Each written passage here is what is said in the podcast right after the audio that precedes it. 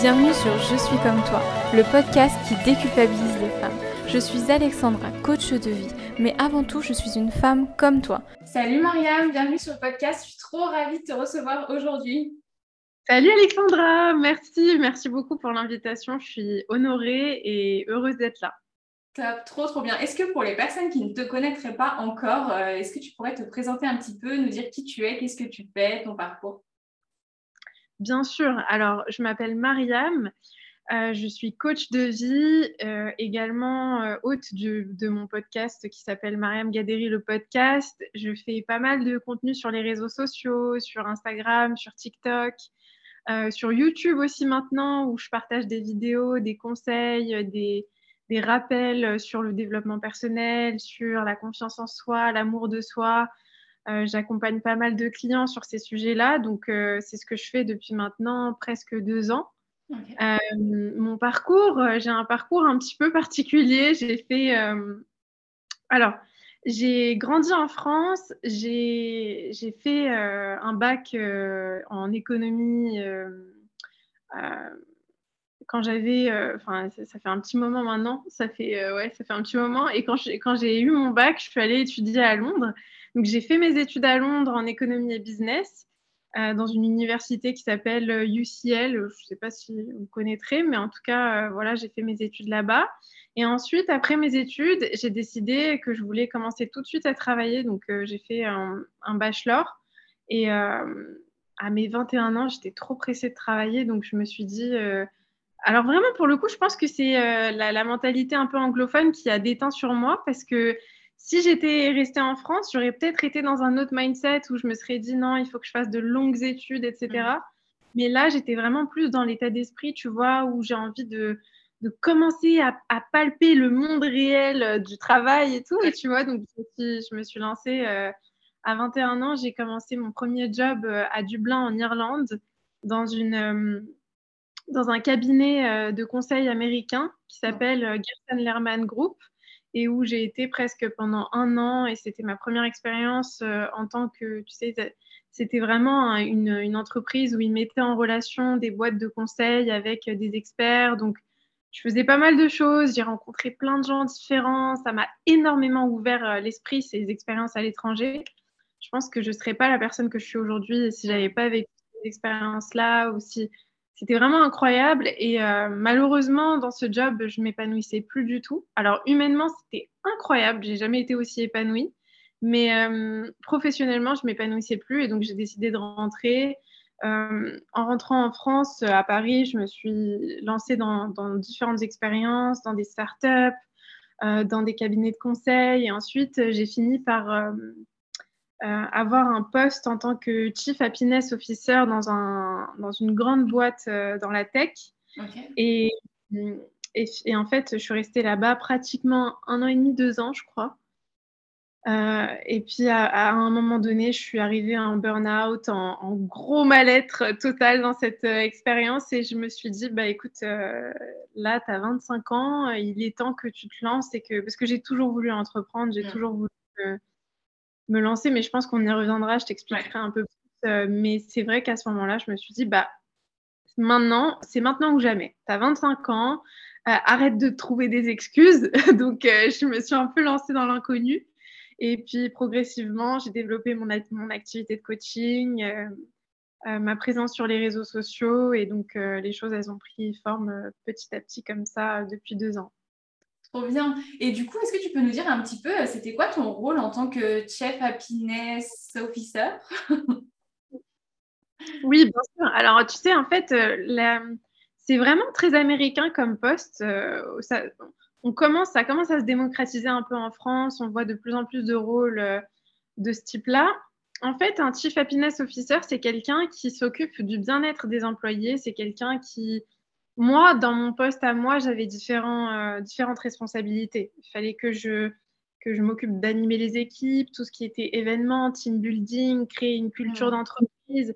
Euh, je m'occupais entièrement aussi du recrutement, donc j'ai vraiment beaucoup, beaucoup perfectionné ma, compétence en tant que recruteuse. Euh, je, m'occupais de vraiment, je faisais passer 3, 4, parfois 5, 6 entretiens par jour. Donc j'avais vraiment plein de responsabilités comme ça. Je m'occupais aussi de coacher les managers, d'avoir un suivi avec les managers, avec les équipes, m'assurer qu'il n'y ait pas de conflits. S'il y avait des conflits, c'était moi qui gérais. Enfin, j'avais vraiment pas mal de responsabilités et c'était ce que je voulais en fait finalement, tu vois. Ok, top, ça, ça a l'air hyper intéressant euh, comme poste et du coup, ça t'a mis déjà un premier pied dans la relation, dans le contact avec euh, les autres et tout. Ça devait être euh, hyper, hyper riche. Ouais, c'était très riche en fait. C'était bah, mon objectif parce que j'avais besoin de j'avais besoin de me sentir utile j'avais j'avais besoin de ce contact aussi et pour le coup c'est probablement ce qui ce qui a été le plus positif dans cette expérience c'est le fait de passer autant de temps avec les employés avec les managers leur parler, pouvoir vraiment échanger à cœur ouvert parce qu'ils se confiaient beaucoup à moi aussi c'était vraiment c'était vraiment cool de créer des relations comme ça avec eux quoi. Bah ouais tu m'étonnes ça devait être ouais, trop bien euh, dis-moi, du coup, si je t'ai invité aujourd'hui, c'est parce que, bah, comme je te disais un peu en off, j'ai remarqué euh, qu'il y avait parfois des femmes qui pensaient que, ben, comme on était coach, euh, il nous, nous arrivait jamais rien, que la vie nous souriait tout le temps et que tout était tout beau, tout était tout rose. Et en fait, j'aimerais bah, remettre un peu les points sur les i et rappeler que, ben, à nous aussi, il nous arrive des choses pas cool, que pour nous aussi, c'est difficile, que parfois, bah, on a peut-être plus d'outils, plus de clés pour se sortir de là mais que voilà, on a aussi des, challenges dans notre vie. Et donc, bah, j'aimerais que tu nous partages euh, un de ces moments, euh, si c'est OK pour toi. Bien sûr, bien sûr. Bah, déjà, je, tiens à dire que je te rejoins totalement. il faut vraiment, je pense que c'est une, une, fausse croyance et une croyance même limitante de croire que il y a des personnes qui n'ont pas de problème ou qui, à qui la chance sourit tout le temps. Ça ne marche pas comme ça, en fait. Euh, et c'est vrai que les réseaux sociaux ont tendance à nous faire croire ça, et c'est vraiment euh, quelque chose qu'il faut, euh, faut déconstruire. Mais donc, euh, si je devais parler d'une expérience difficile, bah justement, je parlerais de l'expérience que j'ai vécue dans ce, dans ce job en tant que Chief Happiness Officer. avec différents, différents éléments, c'est-à-dire que j'ai rencontré mon ex dans cette, dans cette expérience-là de travail. Donc, j'avais il s'est passé plusieurs choses à ce moment-là de ma vie qui ont été très difficiles. Euh, j'étais avec lui pendant, euh, pendant un an, on est restés ensemble. C'était très, c'était une relation vraiment très intense, très rapide.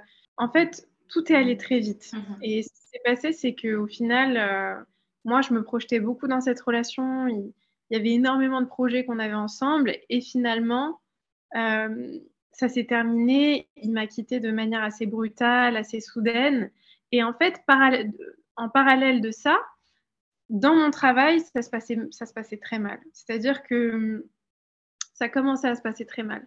Parce que euh, avec mon ancien patron, ça devenait très compliqué. Il y avait une, une, atmosphère très anxiogène au travail. J'avais vraiment la sensation d'étouffer et de ne plus du tout être à ma place. C'est vraiment, en fait, la combinaison des deux a fait qu'à un moment donné, je me suis sentie mais en, burn-out total, en dépression. Euh, et puis, je pense que je m'étais beaucoup projetée dans les deux dans les deux expériences, tu vois, que ce soit au travail ou avec mon ex, où je m'étais vraiment beaucoup projetée, où j'avais vraiment visualisé un futur dans cette entreprise, un futur avec cette, dans cette relation. Et, et en fait, euh, je pense que j'ai fait beaucoup de, sans m'en rendre compte, j'ai fait certains transferts, tu vois, c'est-à-dire que euh, je reproduisais aussi des schémas, que ce soit dans ma relation avec mon patron qui était très malsaine, où je voulais vraiment lui prouver qu'il avait tort ou que, j'avais de la valeur ou que j'avais de l'importance ou que j'étais capable parce qu'il était, sans vouloir, euh, je ne veux pas du tout dépeindre une image en tout noir ou tout blanc parce que c'était quelqu'un qui avait aussi beaucoup de qualités, qui m'a appris beaucoup, beaucoup de choses. Mais j'ai été dans des situations qui étaient très humiliantes et dans lesquelles je pense que j'aurais pas forcément dû être. Et donc, après, maintenant, je sais qu'il y avait un bienfait, mais sur le moment, j'étais dans ce schéma-là de euh, Ah, je me sens humiliée, attends, je vais te prouver que tu as tort, je vais te prouver que j'ai de la valeur, que je suis capable, que ça, que si. Et en fait, euh, à ce moment-là, je, me rappelle que je me suis rarement sentie aussi. On a tous cette petite voix dans la tête qui nous dit qu'on n'est on est, on pas bien, qu'on n'est pas capable, qu'on est pas assez, pas assez, euh, pas assez, on peut mettre n'importe quel adjectif derrière, pas assez beau, pas assez drôle, pas assez. En fait, euh, à ce moment-là, j'ai eu vraiment une sorte d'explosion de pas assez ou de sentiment d'être pas assez. Et en fait, euh, et en fait euh, quand j'ai pris la décision de partir, c'était bien sûr une décision qui était motivée. En fait, c'était une décision qui était motivée surtout par la souffrance que je ressentais, parce que j'étais tellement en souffrance que je, je me voyais plus supporter cette souffrance. Hmm. Et donc, je me voyais plus tolérer euh, au quotidien de, de, souffrir comme ça. Donc, je me suis dit, c'est maintenant ou jamais. Et quand je suis partie, euh, je me rappelle que, je, en fait, je mentirais si je disais que dès que je suis partie, tout s'est arrangé, euh, tout était clair pour moi, j'ai trouvé ma voie, etc. Non, ce n'était pas le cas. Et je, ferai je, ne servirai pas les personnes qui vont nous écouter, les femmes qui vont nous écouter. Si je disais ça, si je disais que ça a été super facile, euh, ce, serait, ce serait vraiment mentir. Et je pense que c'est une des croyances qui nous fait le plus souffrir et qui nous fait le plus perdre de temps aussi, de croire que ça devrait être facile et de croire que euh, les réponses devraient venir comme ça. Et en fait, quand je suis partie, je savais que je voulais me lancer. Je savais que ma passion depuis toujours, c'était le développement personnel, la psychologie, le bien-être. Je voulais vraiment aider les gens, je voulais avoir de l'impact et être, euh, avoir une utilité pour les autres, servir les autres. Mais pendant des mois, je ne savais pas quoi faire. Je ne savais pas comment le faire. J'étais incapable de te dire, de me dire à moi-même, bah, il faut que je fasse ça, il faut que je fasse ci. J'ai essayé de lancer une application, j'ai pas réussi. Je me sentais en échec total en fait. Et pendant quelques mois, j'ai ressenti cette, euh, c'était une descente aux enfers où je me suis sentie en échec, en échec, en échec, en échec. Là, tu travaillais encore ou tu avais déjà arrêté de travailler euh? Je ne travaillais plus. J'étais, euh, j'étais, j'étais chez moi à essayer de me trouver en fait. Et à un moment donné, j'avais tellement peur, j'avais tellement, tellement peur, j'étais tellement dans cette énergie de la peur euh, et ça, franchement, c'est quelque chose que je pourrais euh, totalement euh, ignorer dans mon histoire et, ne pas raconter, mais c'est important que je le raconte. C'est que j'avais tellement peur de ne pas pouvoir payer mes factures, de ne pas pouvoir payer mon loyer, de ne pas avoir d'argent. J'étais tellement dans cette, dans cette angoisse que je me suis dit, bah, tu sais quoi, tu vas recontacter ton ancien patron, tu vas voir s'il ne veut pas te reprendre. Et moi-même, je me suis mise dans une posture hyper humiliante où je suis allée le contacter, où je lui ai, euh, où j'ai essayé de savoir si ça l'intéressait que je revienne travailler pour eux, etc. Il m'a répondu, il m'a dit, écoute, euh, je vais y réfléchir et tout, je vais voir, je reviens vers toi très rapidement, je reviens vers toi. Il, m'a dit, euh, je reviens vers toi vendredi prochain. Je me rappelle encore de comment ça s'est passé. Et en fait, à ce moment-là, je me suis dit, je sentais que c'était une grave erreur et qu'il ne fallait pas que je retourne là-bas. Mais j'avais tellement peur hmm. que pour moi, c'était mieux d'avoir une petite bouée de secours plutôt que, plutôt que de rester dans cette peur. Et donc, en fait, euh, au bout d'une semaine, j'ai aucune nouvelle. Deux semaines, trois semaines, quatre semaines, aucune nouvelle. Il répond pas. Je, je le... J'essaye de lui envoyer un message, il me répond pas, il m'ignore. À ce moment-là, je me dis, OK, en fait, euh, je me sens encore plus humiliée qu'avant. Je me sens encore plus, euh, encore plus incapable et sans valeur, vraiment, invisible. Parce que quand on est ghosté, on, est souvent ghosté dans les relations plus homme-femme, etc. Mais on peut être ghosté aussi dans le milieu professionnel et c'est extrêmement douloureux. Et en fait, euh, à un moment donné, j'ai un ancien collègue qui m'appelle et qui me dit Ouais, Mariam, je sais que euh, tu avais, parlé avec euh, un tel, on va pas dire son nom, mais tu avais parlé avec, ton ancien patron de revenir euh, travailler au bureau, etc. J'ai entendu dire qu'il a dit qu'il ne te, te reprendrait pas, que, etc. Je raccroche et là, je m'effondre. Mais je m'effondre, mais d'une force. C'est-à-dire que j'ai l'impression que le monde s'effondre sur moi, j'ai plus de valeur, je suis nulle, je suis incapable, personne ne me veut, je sais je sais pas à quoi je sers. Tu vois, j'étais dans ce Tu étais encore avec ton copain, du coup Enfin, avec ton ex de l'époque? Ouais, ok. C'était fini. Et ça aussi, c'était un élément important parce que je me suis dit, ah ouais, mais lui, il est encore là-bas, il va mm. savoir ça, je vais me sentir humiliée auprès de lui. Donc, c'était une double humiliation pour moi qui était. en fait, euh, c'est très bizarre parce que je me rappellerai toujours que à ce moment-là, quand je me suis écroulée dans ma cuisine, j'ai j'ai jamais pleuré comme ça en fait. J'étais vraiment dans un état où, je me sentais, mais vraiment, il n'y avait rien qui pouvait me consoler en fait. parce que c'était pas juste cet événement, c'était ce que ça représentait pour moi. C'était vraiment.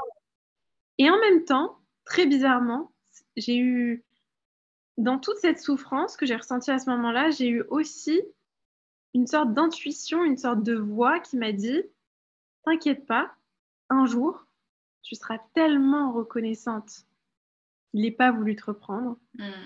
T'inquiète pas, un jour, tu seras tellement reconnaissante qu'il n'ait pas voulu te reprendre.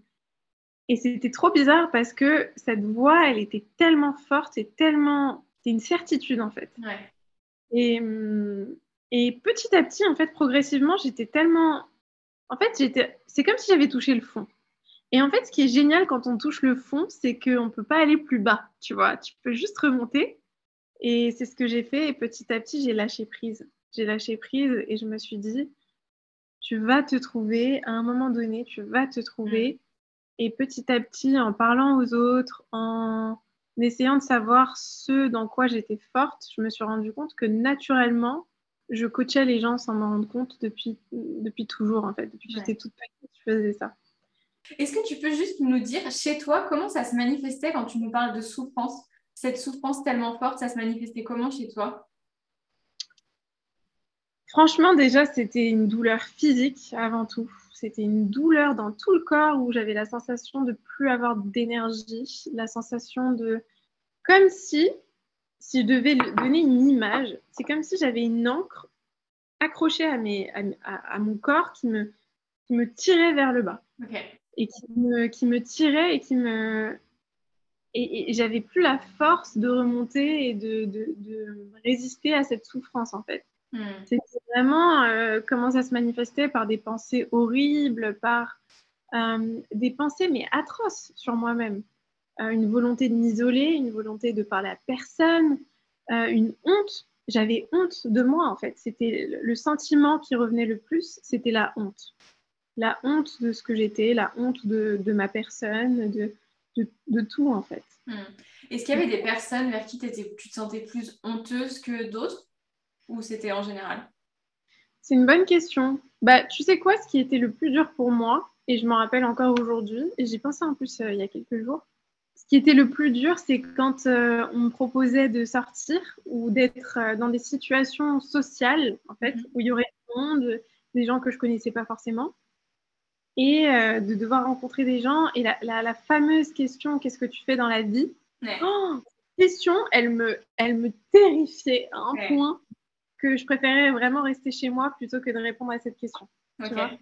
Donc euh, j'avais honte, j'avais honte, alors qu'aujourd'hui, mais j'aimerais tellement revenir en arrière et pouvoir me dire, Mariam, t'as pas de quoi avoir honte. Il n'y a aucune honte à être perdue, il n'y a aucune honte à ne pas savoir ce que tu vas faire de ta vie. Mm. Euh, mais en même temps, je pense que j'avais besoin de passer par là pour pouvoir me rendre compte de certaines choses. Carrément, carrément.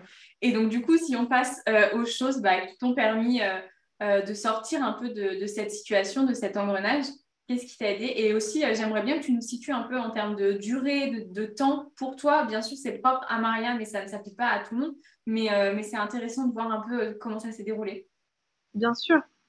Alors, ce qui est important, je pense, c'est que tu vois ce que je te disais sur l'énergie de la peur? Pour moi, quand on est dans la peur, on ne peut pas être dans la création. Mm. Et on ne peut pas être. Euh, on ne peut pas être aligné quand on est dans la peur. Et moi, le problème, c'est que j'ai pris des mois et des mois à sortir de cette peur et à m'écouter, à vraiment m'écouter. C'est-à-dire, pas juste. Euh, c'était une écoute profonde que j'avais mm. besoin. J'avais besoin, tu vois. Donc, quand j'ai quitté mon travail, pendant peut-être trois mois, je résistais, j'essayais de me trouver, j'essayais de lancer un projet, mais ce projet-là, je n'étais pas vraiment alignée. Si j'étais, maintenant, j'ai la capacité d'être réellement honnête envers moi-même, radicalement honnête. Mais sur le moment, bien sûr, c'était un projet que même aujourd'hui, j'adorerais lancer ce projet, mais ce n'était pas le moment pour moi de lancer ce projet. Sauf que j'étais en résistance et je voulais me prouver des choses à moi-même. Mm. Donc, j'étais vraiment dans ce truc de, résister, de, combattre. En fait, c'était vraiment un combat dans lequel j'étais. Et dans ce combat, en fait, je ne pouvais pas gagner parce que j'étais pas, euh, j'étais trop dans la peur, j'étais pas dans l'amour. quand j'ai commencé, au bout de 2-3 mois, il y a eu cet événement avec euh, mon ancien patron. À partir de ce moment-là, j'ai petit à petit lâché prise parce que, encore une fois, et ça c'est quelque chose que je dis souvent, quand la souffrance est trop intense, on n'a pas d'autre choix que de lâcher prise à un moment donné. Tu peux plus lutter en fait. Et ce que j'ai fait, c'est que je me suis dit, accepte, ce qui m'a beaucoup aidé, c'est de me dire, accepte que tu es perdu, accepte que tu ne sais pas, accepte que là, tout de suite, tu n'as pas les réponses. Et moi, je pense que mon plus gros problème, c'est que j'ai tellement toujours été dans le contrôle, dans le besoin de contrôler, dans le besoin d'anticiper, de calculer, de savoir, de visualiser, de comprendre, de tout connaître, etc. Et c'est une illusion, on ne peut pas tout contrôler, on ne peut pas tout savoir, on peut pas anticiper. Mais j'ai toujours été tellement dans ce contrôle-là que là, c'était très dur pour moi de ne pas avoir le contrôle, de ne pas savoir ce qui allait m'arriver. Euh, et en même temps, je pense que c'est la meilleure chose. C'est l'épreuve la plus, la plus utile, la plus bénéfique dans laquelle je me suis euh, embarquée, je pense. Donc c'est vraiment ça, c'est ce, c'est accepter ce qu'on ressent, accepter pleinement notre situation, arrêter de résister et commencer à s'écouter, écouter la voix en nous, qu'est-ce qu'elle nous dit. Parce que moi, à un moment donné, je me suis posée et j'étais tellement dans ce lâcher prise à ce moment-là, j'ai entendu cette voix me dire euh, mets-toi sur TikTok, commence sur TikTok, fais des vidéos sur TikTok. Sur TikTok, ça va marcher. Et je ne peux pas expliquer pourquoi je j'avais aucune intention de faire des vidéos avant, j'avais aucune. Mais cette voix, elle était tellement forte, c'était comme la voix qui m'a dit Tu verras, un jour tu seras reconnaissante si tu n'es pas repris. Hmm. Donc en fait, je ne pouvais pas entendre ma voix, je ne pouvais pas l'entendre parce que j'étais tellement dans la peur. Mais quand on se déconnecte de cette peur, quand il y a un lâcher prise, on peut entendre notre voix. Je pense qu'on peut vraiment entendre la voix de notre intuition beaucoup plus fort. Est-ce que tu as un conseil pour les personnes qui nous écouteraient et qui diraient Ouais, mais Marianne, c'est facile à dire de lâcher prise. On fait comment pour lâcher prise? Bah, Le lâcher prise, c'est justement c'est arrêter de résister, c'est arrêter de, vouloir contrôler. En fait, le lâcher prise, c'est quoi? C'est tu t'accroches. En fait, c'est comme si tu t'accrochais à quelque chose. Tu cherches à, contrôler, à tenir dans tes mains quelque chose. Te blesse, ça te blesse. Ça ne t'apporte rien en fait. Euh, le lâcher prise, c'est juste arrêter de résister et accepter, accueillir pleinement ta réalité, ton moment présent, ce que tu ressens, et ne pas en faire une lutte. Hmm. Quand tu arrêtes d'en faire une lutte, toutes les réponses, elles viennent à toi. Moi, c'est ce que je. Après, c'est pas. Il n'y a pas de recette précise en fait. C'est vraiment juste un travail intérieur de s'asseoir avec soi, euh, de changer ses pensées, de s'autoriser à respirer pleinement dans la douleur, dans le sentiment qu'on a, dans la frustration, dans la colère. Et je pense que c'est ce qui nous aide en fait, tu vois. Et euh, moi, il y a un truc qui m'aide pas mal aussi par rapport à ça dans le lâcher prise, c'est vraiment l'écriture. Moi, c'est ce qui me permet de, de, déconnecter de tout en fait et d'écrire tout ce que je pense, tout ce que je pense, même si c'est hyper négatif. Et des fois, j'écris des choses horribles, mais, euh, mais au moins, c'est plus dans ma tête et j'en prends conscience. En plus, je conscientise tout ça et je trouve que c'est hyper, euh, hyper riche et ça te permet vraiment de lâcher prise. Et puis en plus, le geste de tu fermes ton cahier ou tu déchires ta feuille, ça, ça apporte euh, un certain sentiment de satisfaction. C'est pas miraculeux, bien sûr, mais ça soulage sur le moment, en tout cas. Je suis d'accord avec toi. Moi, je trouve que l'écriture, c'est en fait, c'est un outil tellement sous-estimé, alors que c'est vraiment tellement, tellement important et ça nous aide euh, énormément. C'est symboliquement, tu mets sur le papier ce qui est à l'intérieur de toi et ça, c'est incroyable. Et du coup, donc, euh, tu as lâché prise. Et après, qu'est-ce qui t'a permis euh, bah, de, continuer à remonter la pente, d'avancer et de, et de devenir qui t'es aujourd'hui finalement? Bah, Tu sais quoi, ce qui m'a beaucoup aidé aussi, c'est que je me suis fixé des objectifs. Euh, je me rappelle que j'ai commencé à. J'ai imprimé trois feuilles. La première feuille, sur la première feuille, j'ai écrit tous mes objectifs sur un an, mais je les ai écrits comme. Euh, je faisais tout ça en anglais, mais ce que j'ai écrit, c'est euh, d'ici septembre 2022, par exemple, d'ici mhm. septembre 2022, j'aurai, je ferai, je serai, euh, et en fait, j'ai tout écrit comme ça, avec beaucoup de précision, tu vois. J'aurais un tel nombre d'abonnés. Un tel, une, telle somme sur mon compte en banque. Euh, je serai euh, en paix avec moi-même, je serai ça.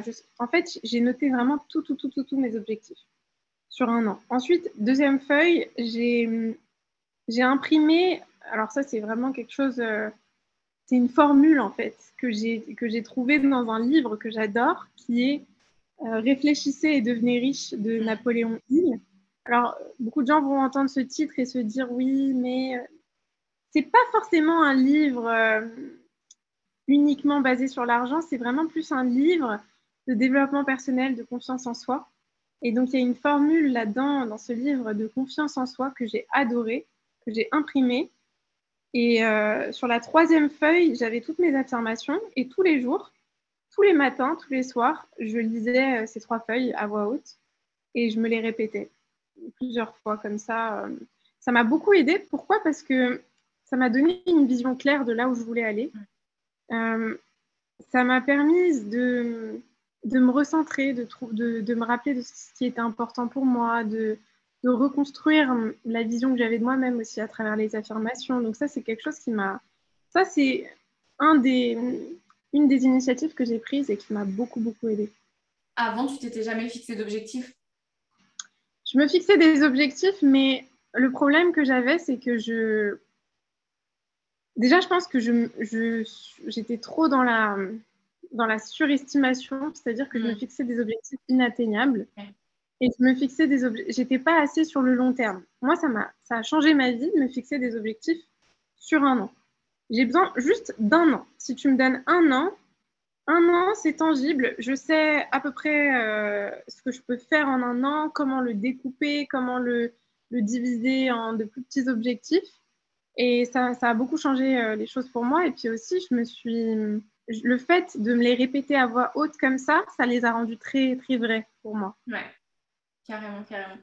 Et euh, il y a beaucoup de personnes qui disent que euh, bah, les affirmations positives, oui, bof, quoi. C'est pas forcément hyper, hyper pertinent.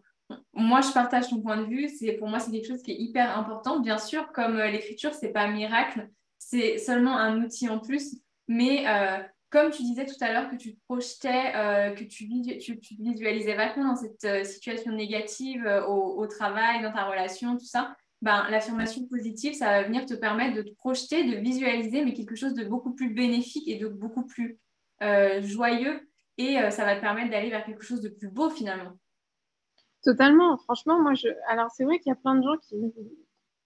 Il y a différents avis là-dessus. C'est un peu. c'est... Mais moi, ce que je trouve, c'est que bien sûr, c'est clair et net que tu vas pas prendre confiance en toi ou devenir quelqu'un d'autre en, t'asseyant sur ton canapé et en te répétant des affirmations. Mais, mais ça reste un outil extraordinaire si tu le combines avec une prise d'action. Tu peux pas changer, tu peux pas changer ta réalité, ta vision de toi-même, ta relation à toi dans l'inaction. C'est une certitude. Mais euh, quand tu combines les deux, l'action et, la pensée, euh, c'est incroyable ce que tu peux faire. Mm. Ouais, totalement d'accord avec toi. Euh, du coup, lâcher prise, ton, tes trois feuilles. Est-ce qu'il y a autre chose que tu as fait et qui t'a permis de sortir de tout ça? Bah, Alors, très honnêtement, je pense que le fait de faire des vidéos, ça m'a beaucoup aidé. Mm-hmm. Ça m'a beaucoup, beaucoup aidé parce que j'étais quelqu'un de très perfectionniste et ça me pourrissait la vie à plein, plein, plein de niveaux parce que je, je j'étais persuadée, enfin, j'étais persuadée, j'étais, je me faisais souffrir à chaque fois que je faisais pas les choses parfaitement ou que j'étais incapable de prendre des actions imparfaites. Hmm. Enfin, je dis ça, mais je le faisais quand même, tu vois. Mais euh, je préférais ne pas agir que d'imaginer la possibilité d'agir imparfaitement. Et en fait, le fait de faire des vidéos, le fait de me connecter à des personnes sur Internet qui vivaient la même chose que moi ou qui, qui avaient de la bienveillance, qui, étaient, euh, qui avaient de la compassion, le fait de m'exposer, de, de me montrer telle que j'étais imparfaitement et de, me, et de répéter cette exposition euh, tous les jours, ça m'a beaucoup aidé parce que ça m'a permis de ça m'a permis de me montrer à moi-même qu'en fait, il n'y a pas de quoi avoir peur. Et hmm. que de toute façon, euh, on n'est jamais seul à vivre ce qu'on vit. Et je pense que les vidéos, c'est vrai que ça m'a beaucoup, beaucoup, beaucoup aidé euh, dans ce chemin. Je ne sais pas si je me serais autant libérée sans ça, peut-être euh, de d'autres manières, tu vois. Il y a tellement de manières de se libérer. Il y a des choses encore aujourd'hui que j'ai trop envie de faire, comme prendre des cours de danse ou faire de l'impro ou faire des trucs qui me sortent de ma zone de confort parce que je pense vraiment que quand on sort de notre zone de confort, quand on va affronter nos peurs, on se révèle, on se, trouve, on prend confiance en nous de manière phénoménale. Et je pense que rester caché, se cacher de soi, se cacher aux autres, euh, ça ne nous aide pas, je pense. Ah, mais je suis totalement d'accord avec toi et je m'en suis rendu compte parce qu'il y a quelques mois, on est parti en voyage euh, et en fait, euh, je voulais pas trop le faire parce que je me suis dit, attends, il faut d'abord que j'ai confiance en moi avant de le faire. Et en fait, quand je suis partie, j'ai fait plein de trucs que j'aurais jamais fait et je me suis rendu compte que bah, en passant à l'action, en sortant de ta zone de confort, et bah, ta confiance en toi, elle, elle explosait, quoi. C'était incroyable.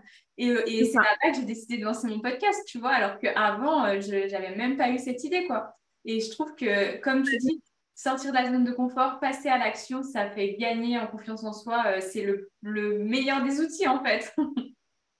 c'est le meilleur des outils. Tu as tout dit. En fait, c'est c'est ce qui est le plus efficace. On cherche, on cherche d'autres choses, on cherche d'autres raccourcis, mais en fait, si tu veux avancer, si tu veux, si tu veux t'épanouir, si tu veux étendre ton champ des, des possibles, il faut que tu puisses sortir de ta zone de confort et aller là où tu n'as pas envie d'aller, là où ça te fait peur plutôt. Ouais. J'ai lu une citation l'autre jour, je ne sais plus qui c'est qui disait, euh, enfin, je sais plus qui euh, la disait, mais c'était euh, si tu as peur d'y aller, c'est que c'est là que tu dois aller. Et c'est exactement ça. Mais c'est vraiment ça. C'est en fait, quand as, si tu as peur, et surtout si ta peur, elle t'empêche de faire quelque chose ou de vivre quelque chose que tu as envie de vivre, il faut l'affronter. Il faut vraiment y aller, euh, il faut y aller de manière frontale, quoi. Carrément. J'ai une question qui me vient, qui n'est pas forcément en lien avec euh, ce qu'on est en train de dire. Euh, est-ce que, est que pendant tout ce, tout ce travail, tout ce cheminement, tu nous as beaucoup parlé de peur Est-ce que tu t'es rendu compte que tu avais des croyances qui étaient très limitantes pour toi? Ah oui, bien sûr, j'en avais plein. J'en ai encore aujourd'hui des croyances limitantes. Hein. Je travaille encore dessus et c'est important de le dire aussi parce que. Euh, mais à l'époque, mes croyances limitantes, c'était. Euh, je vais t'en dire quelques-unes. Je, je, suis une femme. En fait, je pense que le fait d'être une femme et de.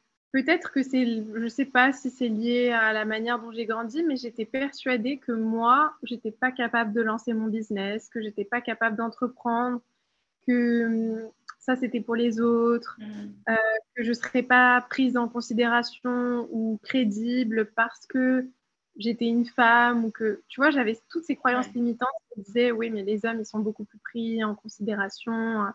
Alors que, bah écoute, euh, peut-être que c'est vrai à certains niveaux, mais j'ai pas envie de laisser ça euh, définir ce que je suis capable de faire ou parce que non, même en temps, enfin, il n'y a pas de les limites, on se les fixe à nous-mêmes en fait. Mm. On se les, mais c'est vraiment euh, dans notre tête.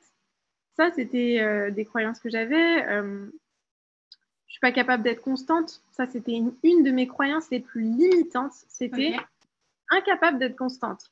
Je vais commencer un truc, je vais arrêter, je vais. Ça, c'était vraiment le, truc qui m'a le plus, le, plus bloqué. Et en fait, j'ai cassé cette croyance en me prouvant à moi-même que j'étais capable d'être constante.